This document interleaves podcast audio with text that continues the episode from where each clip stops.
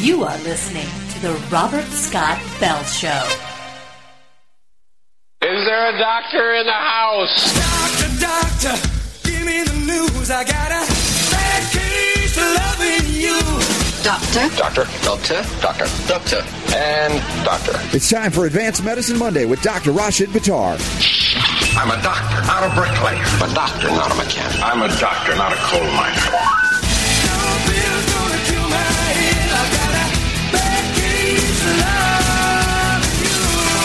The doctor is in. All right, Dr. Buttar, I- give you a pop quiz, but I just did it on the break to be sure. But we are losing a lot of our, let's say, famous musicians and movie stars at the age of 67, 68, 69. We had David Bowie last week, uh, the actor uh, Alan Rickman. Just today, Glenn Frey, he was the guitarist for the Eagles. Hotel California. You remember Hotel Oh, California? Yeah, I know that. I know the song. Yeah. Now that you say Yeah. that, you asked me. I didn't know who that was, but now I got it. So so anyway, big time. Uh, and this guy was only 67. These are the 1947, 1948, 1949, post World War II, early early years post World War II babies, and they're dying in their late 60s. Cancer, in this case, Glenn Frey, colitis, and pneumonia, and you know other things that complications associated with it. He had the surgery surgery on his um, uh, on his uh, colon, but. I, I'm just thinking that whole leap in, let's say, longevity, or we call life expectancy in the 20th century, which you and I know mostly because of improvements in the terrain, right? Hygiene, sanitation, even nutrition. Of course, the reduction of infant mortality caused the, st- the statistics to change dramatically in the 20th century. But I think those years after World War II, we're going to see a decline in life expectancy from now until whenever, based on the way we've lived on this planet. Well, I think that if you're going to compare it from in, in the last 10, 15 years, in, you know, from that point onwards, I think you probably are correct. I would agree with that as well. I think if you look at it from say 100 years ago, I think we're way beyond the life expectancy of our great grandparents and our grandparents. Uh, well, great grandparents, I'd definitely say that. Maybe not grandparents. Um, and I think it's mostly because of the inundation of things such as the preservatives, the insecticides, pesticides in our food supplies, the, the vaccines, the overexposure of many of these toxins. And I think that if we go 20 years from now, and maybe even 30 years from now, you're going to see a greater dichotomy between acute traumatic type medicine and you're going to see the chronic palliative type medicine. And we're going to see um, people living through more severe catastrophes because of the science of uh, regeneration and repair, etc. And we're going to see people dying earlier from unexplained causes or whatever you want to call it. You know, the Sure. preposterous things like one of the stories we're going to cover today, the unexplained cause of death. Stuff, you know, Well, chronic diseases of degradation, but also, you know, as I said, early 20th century, you had a higher infant mortality overall. There were improvements, and certainly, you know, we're, we go back to Semmelweis and we go, oh my gosh, the doctors figured out that washing their hands in between cutting up on cadavers and delivering babies was a good idea. But also, uh, i- in terms of enhancements in sanitation and sewage, that was huge in regards to reduction of disease and infant mortality because if you have let's say you know x number of, of babies dying at year one two or three it's going to take the statistics of those who are living to 70 80 or 90 and cut them down into half. You're going to say the average life expectancy is in your 40s but if you eliminate the majority of people dying at age 1 2 and 3 suddenly you're going to see those statistics go way high into 60s 70s perhaps even 80s but what if we see now an increase in infant mortality due to what? Sudden infant death syndrome. And our first story I wanted to talk to you about comes from our friend Jeffrey Aufderheide. They covered it over at vactruth.com. One year old dies after vaccination, death ruled to be unexplained due to natural causes. Did you get to read that article? I did. I mean, that just it just hits you right in the gut. Another another one like that. Yeah, and you know the thing is that I don't know how many deaths are actually occurring like that, Robert, that are not being reported. You know, there's okay. So let's let's look at what happens. We know that virtually uh, all children have some type of adverse response within the first 12 hours to the first two weeks after getting a vaccine. We know that. Yes. How many of those do get reported versus are thought to be just coincidental? Nobody even attributes it to the vaccine, like they get a sore throat, they get a high fever, blah blah blah. You know, this thing about uh, fever-induced seizures, right? Mm-hmm. It's a very common thing. It's from a high fever. Many kids get a vaccine three, four, five, seven days later. They have a response like this.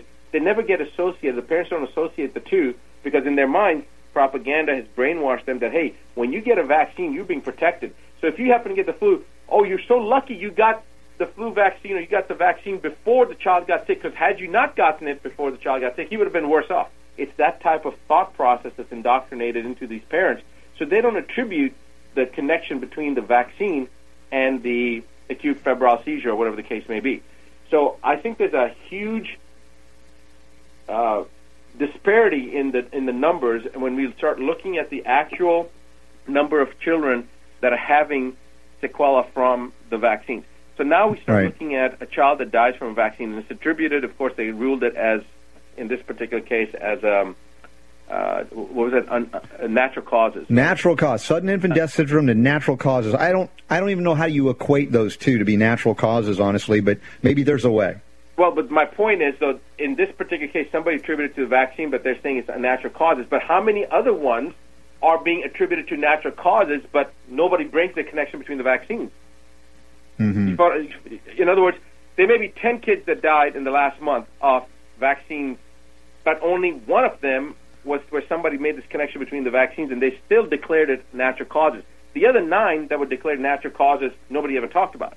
And I don't know what those numbers are. I'm, I'm just saying that I know that when I worked emergency medicine, and I've got over 10,000 hours of documented ER time, and the last ER shift I did was before Abby was born. That was, you know, 1999.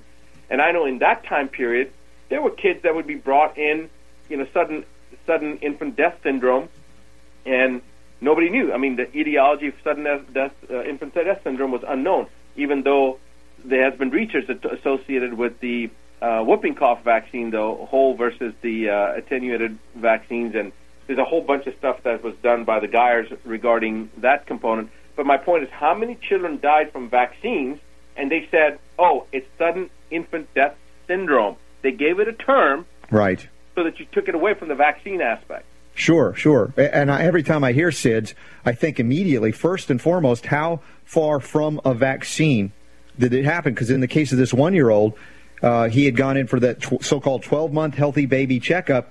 And what did they give him? A series of four or five vaccines, including the flu shot, which we know is likely to contain 25 micrograms of mercury.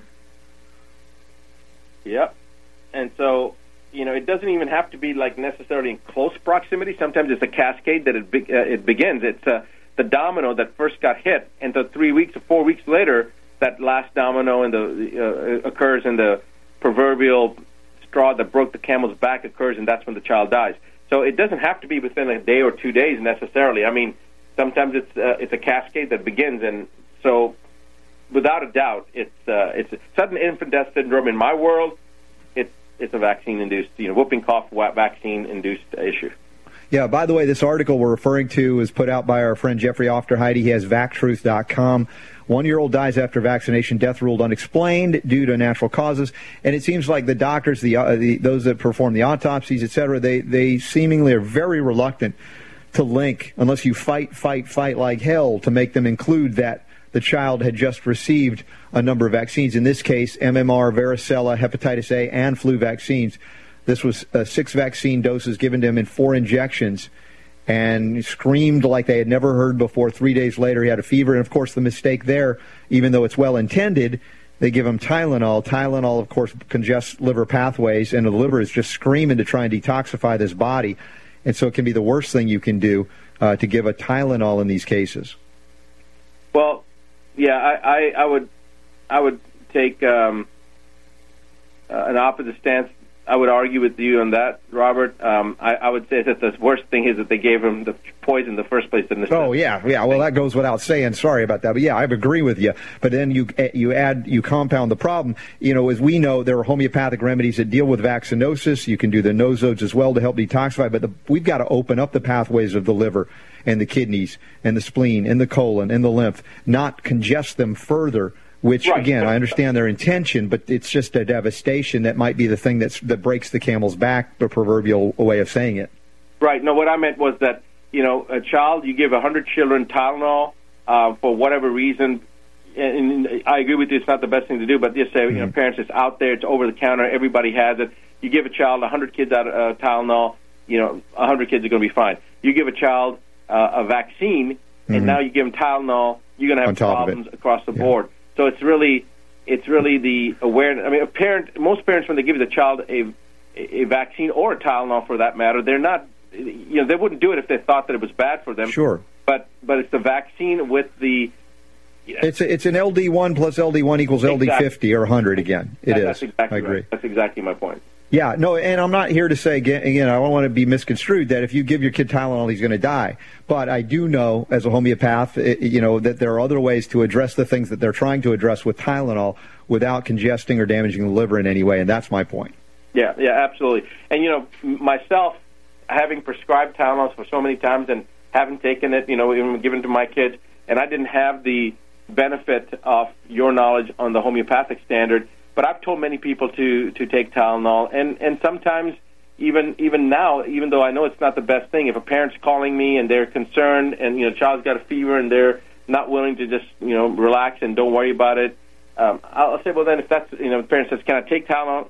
I'm not going to sit there and tell them, no, don't take Tylenol, don't take Tylenol. Oh, like they need another excuse to come after you if you were to say Exactly. that. Um, Yeah. So I, I let I let that part go. I do tell them there are other things you can do. You know, go check your uh, local health food store and get something that's homeopathic for fever. Um, but the thing is that I would never tell anybody go get a. Uh, you know, okay, go ahead and take the vaccine. I'd, I'd never say that. Say, No, no, no. We we know all too much the danger inherent in there. Perhaps we could find ways to make some of these homeopathics more available, not less available in the near future. That's what I'd like to see. I'm I'm hoping I'm hoping that happens sooner rather than later, Robert. Yep, yep. So we're we're talking about some stuff behind the scenes. Shh, don't tell anybody. All right. Well, we're gonna we're gonna take a quick break here. This is Advanced Medicine on the Robert Scott Bell Show with Dr. Rashid Buttar. If you ever miss a show, the easiest way to catch up on the archives go to medicalrewind.com. Of course, Dr. Buttar can be found at drbuttar.com, drbitar.com, and of course, robertscottbell.com for all of the show notes and links and the things we're going to be talking about, some of which we already have. Check it out as as well. Of course, archives through GCN, iTunes, Stitcher, TuneIn, Epoch Times, and UK Health Radio, and TalkNetwork.com. Back after this. Live around the world. The Robert Scott Bell Show. Robert Scott Bell.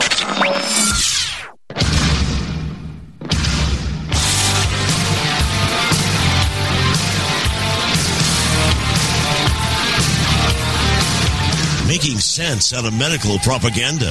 Here's Robert. added a uh, image to the show notes appropriate to today being MLK Day. I would be remiss if we did not uh, cover that. One of my favorite quotes from Martin Luther King Jr. Freedom is never voluntarily given by the oppressor. It must be demanded by the oppressed. MLK Jr. I might, I might add, uh, Dr. Buttar, that it, sometimes it has to be re-won by the oppressed, not only demanded but taken back. Yeah, that reminds me of that other quote that uh, from the Justice uh, Supreme Court Justice where he talks about um, we've talked about it before on the air and I can't remember the name, but where he, he talks about that the the right of it's talking about uh, testifying against oneself, but it's talking about your rights. You must be Belligerent, uh, right? Are only retained by those that are belligerent and and refuse under all threat to give up their rights. Meaning, you can those that are swayed by honeyed words and Mm-hmm. something else. I can't remember exactly how it goes, but you know you know what I'm talking about, right? Oh yeah, yeah. I don't remember the exact quote, but I remember a lot of the aspects of it. And again, it's one of those things where you, you can't expect folks to get kind of give you what you want just because Or, or it- what you're owed, or what, or what you're owed, just because you think it's owed to you. You you Exactly. have to win them. You have to demand. You have to be belligerent in defense of them, and that's the point here. And uh, certainly, Martin Luther King uh, did an extraordinary thing in the 20th century, and he became a martyr to that cause. And uh, you know, anybody could point out, and certainly there are people that politicize these events in these days and acknowledge and say, "Well, he was this, he was that, he was." You know, it's like, yeah, listen, we're all human. You can always go back and dig deep enough and find something that could say, "Oh, see, he wasn't as pure as you thought he was in some way." Just look at the good in this in this case or in this point, the the standing up for freedom in a in a nonviolent way. Yeah, he uh, he He was extraordinary, and anybody who tries to contest that, you know, there those types of agendas are always suspect. It's, the same thing with Gandhi or any of these other people that did a tremendous amount of good uh, in in a peaceful manner, which is t- difficult to do. I mean, Yeah. to create a movement is one thing. To create movement and do it within peace while you're being, you know, pummeled, that's just another extraordinary leap. It is. It it absolutely is. And and by the way, uh, MLK would have been spied on by the NSA today. If you understand, for those Democrats that don't think it's a problem, much less Republicans, that the FBI, the NSA, the blanket spying on American people. I mean, he was considered a great threat and was looked after by uh, looked uh, uh, you know spied on by FBI by federal agencies. And so, if you think you want to give the, the president now because he's Obama and you like Obama authority to lead by executive order, just wait till you get a president in the, that that you don't perceive to be on your side. It's not a good idea to put all of that power into the hands of one person. I mean, that's our, our founding that- fathers. Don't they call that a fiefdom or a dictatorship or a? Yeah, yeah. yeah. I thought I wasn't sure. I could, thought maybe I was maybe I'd been asleep too long or something. Yeah, separation of powers is a good thing. When people complain, "Hey, there's too much gridlock," I say there's not enough gridlock. You know, if they just leave us the hell alone, right? Yeah. Um, and again, that's you know one of the MLK messages. And some will say, "Well, you're twisting his words." No, I don't. I don't think so. I mean, he was all about freedom and equality, and of course, you know, we're not born equal. That's the weird thing. Unless you look deep into the you know who we really are as soul, then we could say, yeah, then soul equals soul. But in terms of abilities and you know socioeconomic status, everybody's got a different status and standing, and even perceiving that standing in a different way. You know, some perceive equal uh, to be an economic thing. Others perceive it to be, uh, you know, something else. I think our founder said opportunity was what we wanted to have, an equal access to opportunity, which is different than being gifted or given things. Yeah, I totally agree with you, Robert. You know, and not to bring up uh, something off topic here, but I think it is kind of on topic. Is Mm-hmm. what happened with Rand Paul and how they took him out of the um, the uh, The debate, debate, yeah. and said that that he didn't meet the criteria when in fact he did, and there were three people that were on the stage at the main debate that did not meet the same criteria he did, uh, and they allowed them to be on there. So it was interesting what he did. He didn't allow himself to be uh, relegated into that category and took his message directly. And uh, I, from what I understand, the the undercard or whatever they call it, the other Yeah. other version, what was it called? Oh, the undercard debate. I mean, the second tier. Yeah, they, uh, Rand did a smart thing. He didn't appear, and he ended up getting far more publicity, appearing on far more shows and, and getting a message out than he would have if he would have done the dance with uh, Yeah, the it's like two million versus fifteen million. Yeah, yeah. We'll see what happens as it goes forward. He's got a good ground game in Iowa. Again, he's the he's the candidate that we have to say if we were to uh, support someone who loves liberty and is more judicious in the use of military power. Uh, I think he's the guy in that regard. All right, we'll uh, we'll be back with more powerful healing. It's advanced medicine on the Robert Scott Bell Show with Dr. Rasha Buttar. Remember, medicalrewind.com, easy access to the archives. We'll talk kidney stones next. Who'd you say that masked man was? It's a bird. It's a plane. It's Robert Scott Bell. Here I come to save the day. The Robert Scott Bell Show. All right, we got lots more healing to go. A couple of segments to do it in. Dr. Rasha Buttar is my co-host every week when we do advanced medicine together.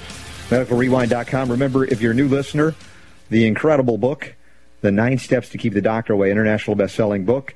I, I don't know if I told you, uh, Dr. Buttar, my son Elijah, you know, uh, one of his classmates, you know, is, is bringing it to school every day and reading it. One of his classmates is reading The Nine Steps to Keep the Doctor Away. Yeah. In fact, uh, you know, it's a kid I may have mentioned on the air. He's he's uh, high functioning in Asperger's, he, and his father knows that it was the vaccines that did it. And uh, he's actually reading your book. Very intelligent, like you said, the allele for intelligence, or however you described it. Guy is smart as a whip. Hmm. Yeah. That's pretty impressive. Yeah, so I was I was liking to hear that. Good good news. So uh, we got let's see what else we got to talk. There's so many stories here. I don't even know where to begin. There's one on kidney stones on the rise in women, kids, and African Americans. Do you see a common dietary factor in the elevated risk for kidney stones? I don't know whether it's all related in the same the same way for women, kids, or African Americans. Well, I think there is a, um, not I wouldn't say necessarily like a dietary type thing, or, or it's definitely not a congenital type thing or anything like that. It's more a um, metabolism type thing. So I think if you put the right combinations of uh, unique metabolism with uh, certain types of dietary uh, risk factors and certain types of ethnicities that be maybe more prone, there may be some correlation there. Mm-hmm. So we do see people that have had, for example, uh, parents with uh, nephrolithiasis type pictures where the the kid may end up having that too, but that doesn't mean necessarily that they're going to have it. It just means that their propensity or the genetic predisposition to acquire that issue is going to be greater, perhaps, if given the same environmental conditions. And that seems to be consistent not just with kidney stones, but with pretty much anything. Right. Well, and uh, the thing is, there's no question it's a dietary issue, and of course, it's a detox issue. Yeah. You know, we talked about the fact if the liver's not going at 100 percent. The, the kidneys are going to suffer no matter what because the, the liver's going to pass things on the kidneys aren't normally designed to handle. I mean, I know it sounds simplistic. Sometimes we got to just kind of get that to that basic level to help people understand how critical the function of the liver is.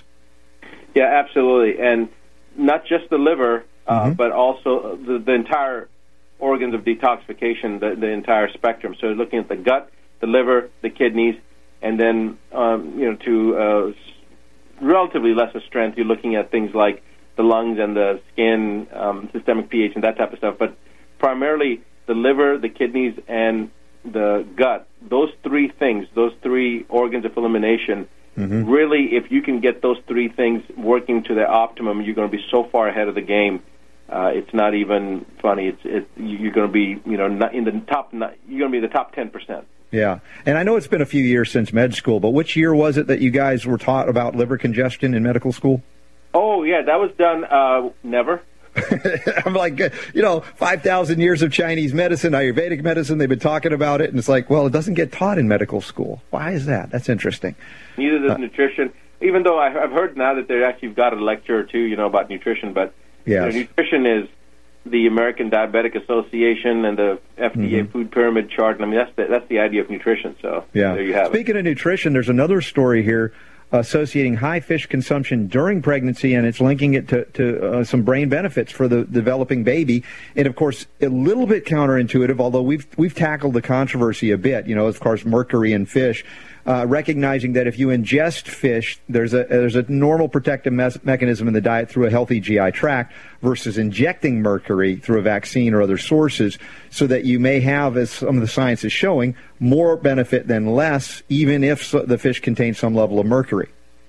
Yeah, the docosahexaenoic acid found inside of fish oils and, and fish specific. I mean, it, it's fantastic. It's for the brain, for the developing brain. It's uh, almost essential, but it is fantastic from a prevention standpoint. It is one of the basic fundamental components of all nutritional medicine, regardless of what belief system you come from, whether you're functional or, or I I think that I think that even going far back into Ayurvedic, and correct me if I'm wrong, Robert, but even Mm-hmm. go back into the ancient times, they talked about fish, and that's one reason that much of the Far East culture, uh, Korean, Chinese, there's a high consumption of fish or recommendation for fish. Is that is that not right? The re- same reason? Oh yeah, yeah. It, the same thing when we talk about Ayurvedic medicine and what they call ancient Chinese medicine.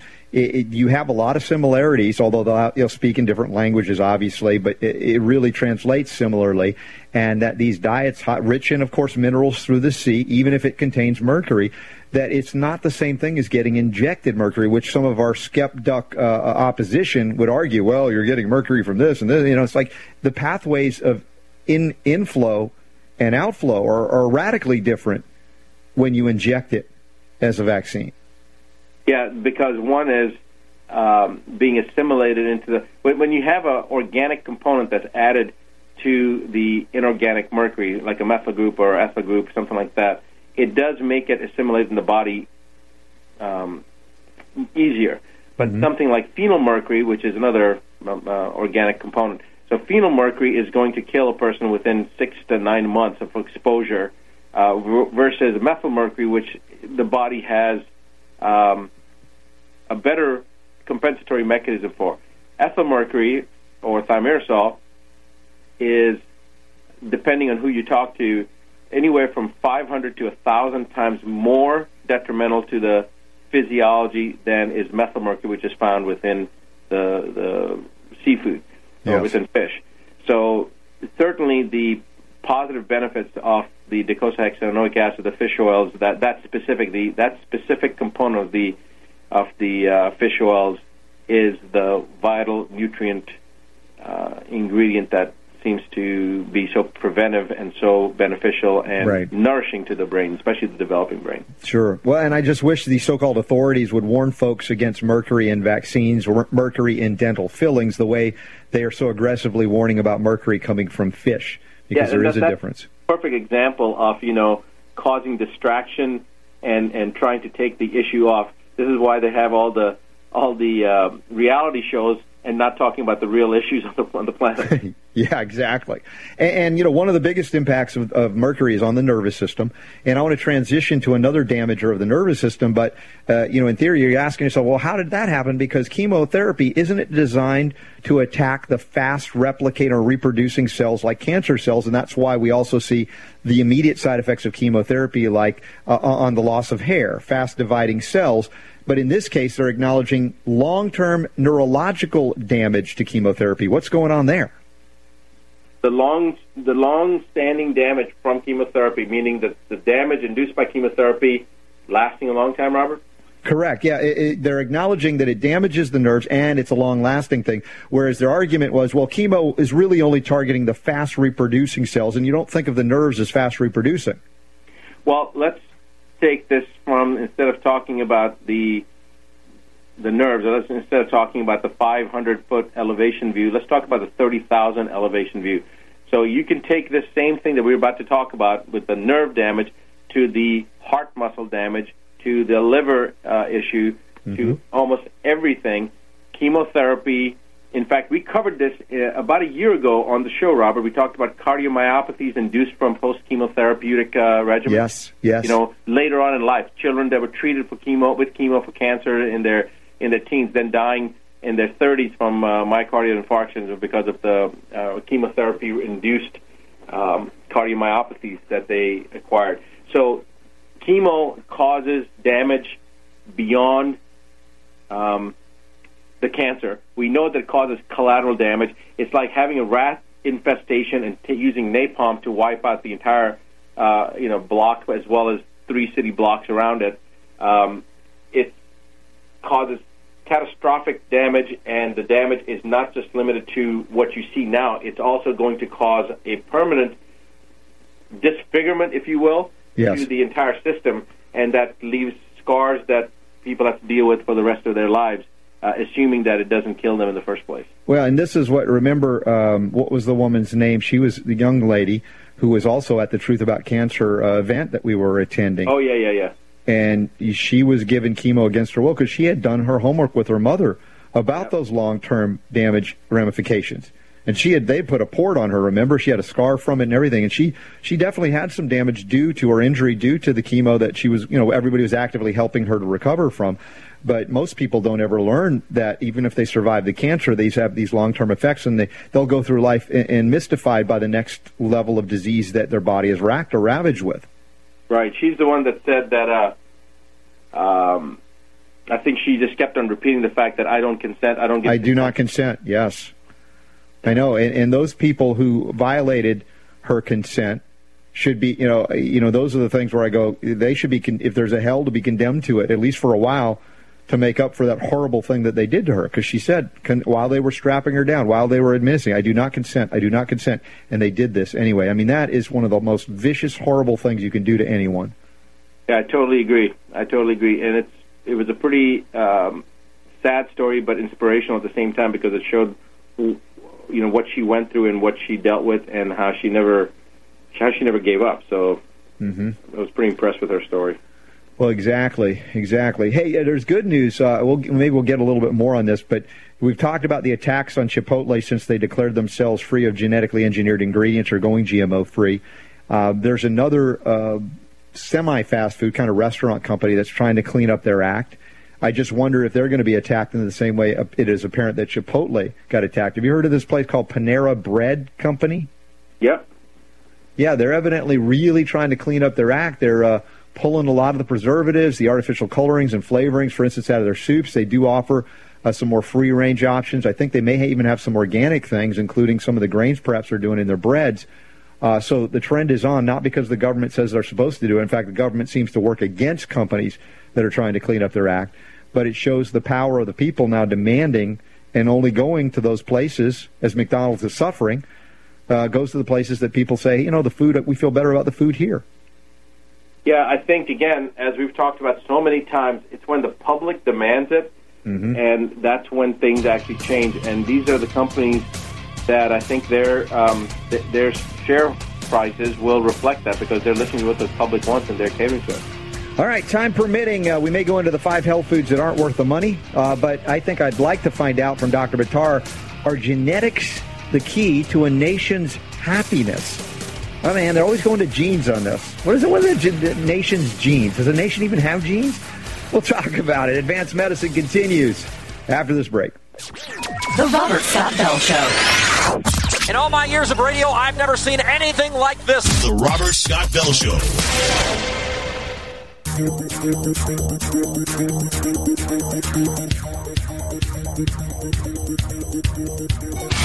Rocking the health world through the power of radio.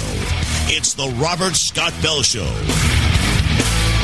right, probably going to listen to some more Glenn Frey music after the show, just as we acknowledge the Eagles front guy has uh, passed away from, uh, honestly, modern medicine ultimately, but of course a lifestyle that embraced uh, better living through chemistry in the 20th century as the baby boomers did. Now it's coming home to roost.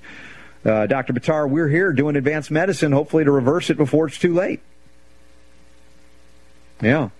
Uh, in you know Glenn Frey's case and David Bowie's case and uh, Rick, uh, well, uh, well, we can't save everybody. We know that, but we're here for those who are ready. The ears to hear, the eyes to see, uh, the heart to, uh, I guess you could say listen to, but to really play it out and bring the power to heal back where it belongs to each and every one of you. Now, question about genetics. You know they oversold genetics in the 20th century big time, Human Genome Project and everything.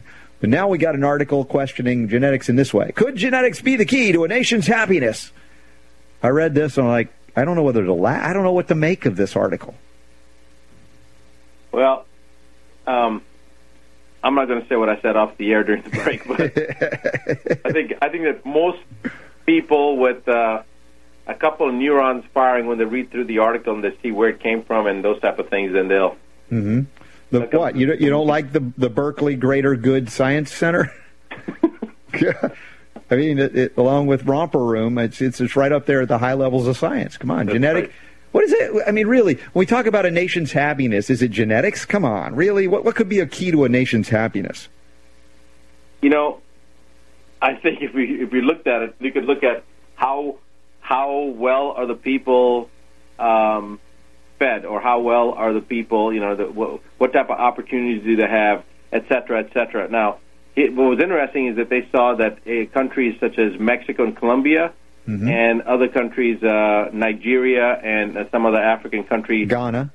Ghana, right? Yeah. It was it was very high end. I bet you if they looked at South Africa, I have found that the countries that I've gone to where there's a lot of oppression, there's a lot of um, class warfare. I bet you, like if, if they looked in India, for example, in, in certain areas, people that don't have that much seem to, for whatever reason, be in a higher state of gratitude. I, I don't know. Yes, if you noticed yes, that, Rob, yes, or yes. I agree. You know, I've been to Nigeria and Ghana, and these are folks that, and I've said this on the air probably with you as well. I said, you know, my life was changed forever for the better when I visited those countries because I met people that had such a golden hearts, such gratitude for every breath, every day. They didn't know whether they were going to wake up or live through the next day, and they embraced every moment like it was their last. And I thought, wow, could we learn something from that because we take so much for granted in the advanced West. Yeah, we really do, and I think that's where it is. It's, it's a contentment and appreciation that you have air to breathe, and even though you don't have sustenance uh, sufficient or adequate, or you may not even have clean water, they, they're just grateful for being in, in a in a state of existence. And so I think it comes down to when you have people that are spoiled, people that become um, uh, that expect and uh, the entitlement a- attitude that uh, is created, and all these other aspects. It's just the individual's choice to be happy or not. Right. That, that when you're in a society where people are in a state of greater gratitude, then you're going to have that perhaps the manifestation of this happy gene or whatever they call Right, it. Right, the happy gene, yes. Right, and, and and the key is that again they're forgetting that the gene is nothing more than the expression of the environment anyway. Right, exactly. Environmental trigger that causes the expression of the gene. Listen, I, I got gratitude flowing out my, my ears, except I was pissed off when I didn't win the lottery. I understand that. No, I'm just kidding. I didn't even buy a ticket. I'm just, I mean, you say you people. I met people that have nothing that are happier than people that are saying, I, I need more. I want more. You know, and the poorest people in America, in many cases, have what two cell phones, etc. So perspective is in order. I think. I think I think it's very very wise words. What's the freedom quotient again? And we go back to the MLK statement that I that I really like and appreciate today. Freedom is never voluntary given, voluntarily given by the oppressor. It must be demanded by the oppressed or re-won by the oppressed. I think that's a good message to, to leave on today. I think uh, that is a great message, Robert. Yeah. Well, everybody, remember, this is the place for health, freedom, and healing liberty. Two hours a day, six days a week. We do extraordinary advanced medicine together with Dr. Buttar every Monday. And, of course, if you miss a show, available through our syndicator GCN, iTunes, Stitcher, TuneIn, Epoch Times, UK Health Radio, and, of course, the new TalkNetwork.com, TalkNetwork.com, and MedicalRewind.com, the easiest place to find the archives of advanced medicine. MedicalRewind.com. Dr. Buttar, take us out. The power to heal is yours. Yes, it is, my friend.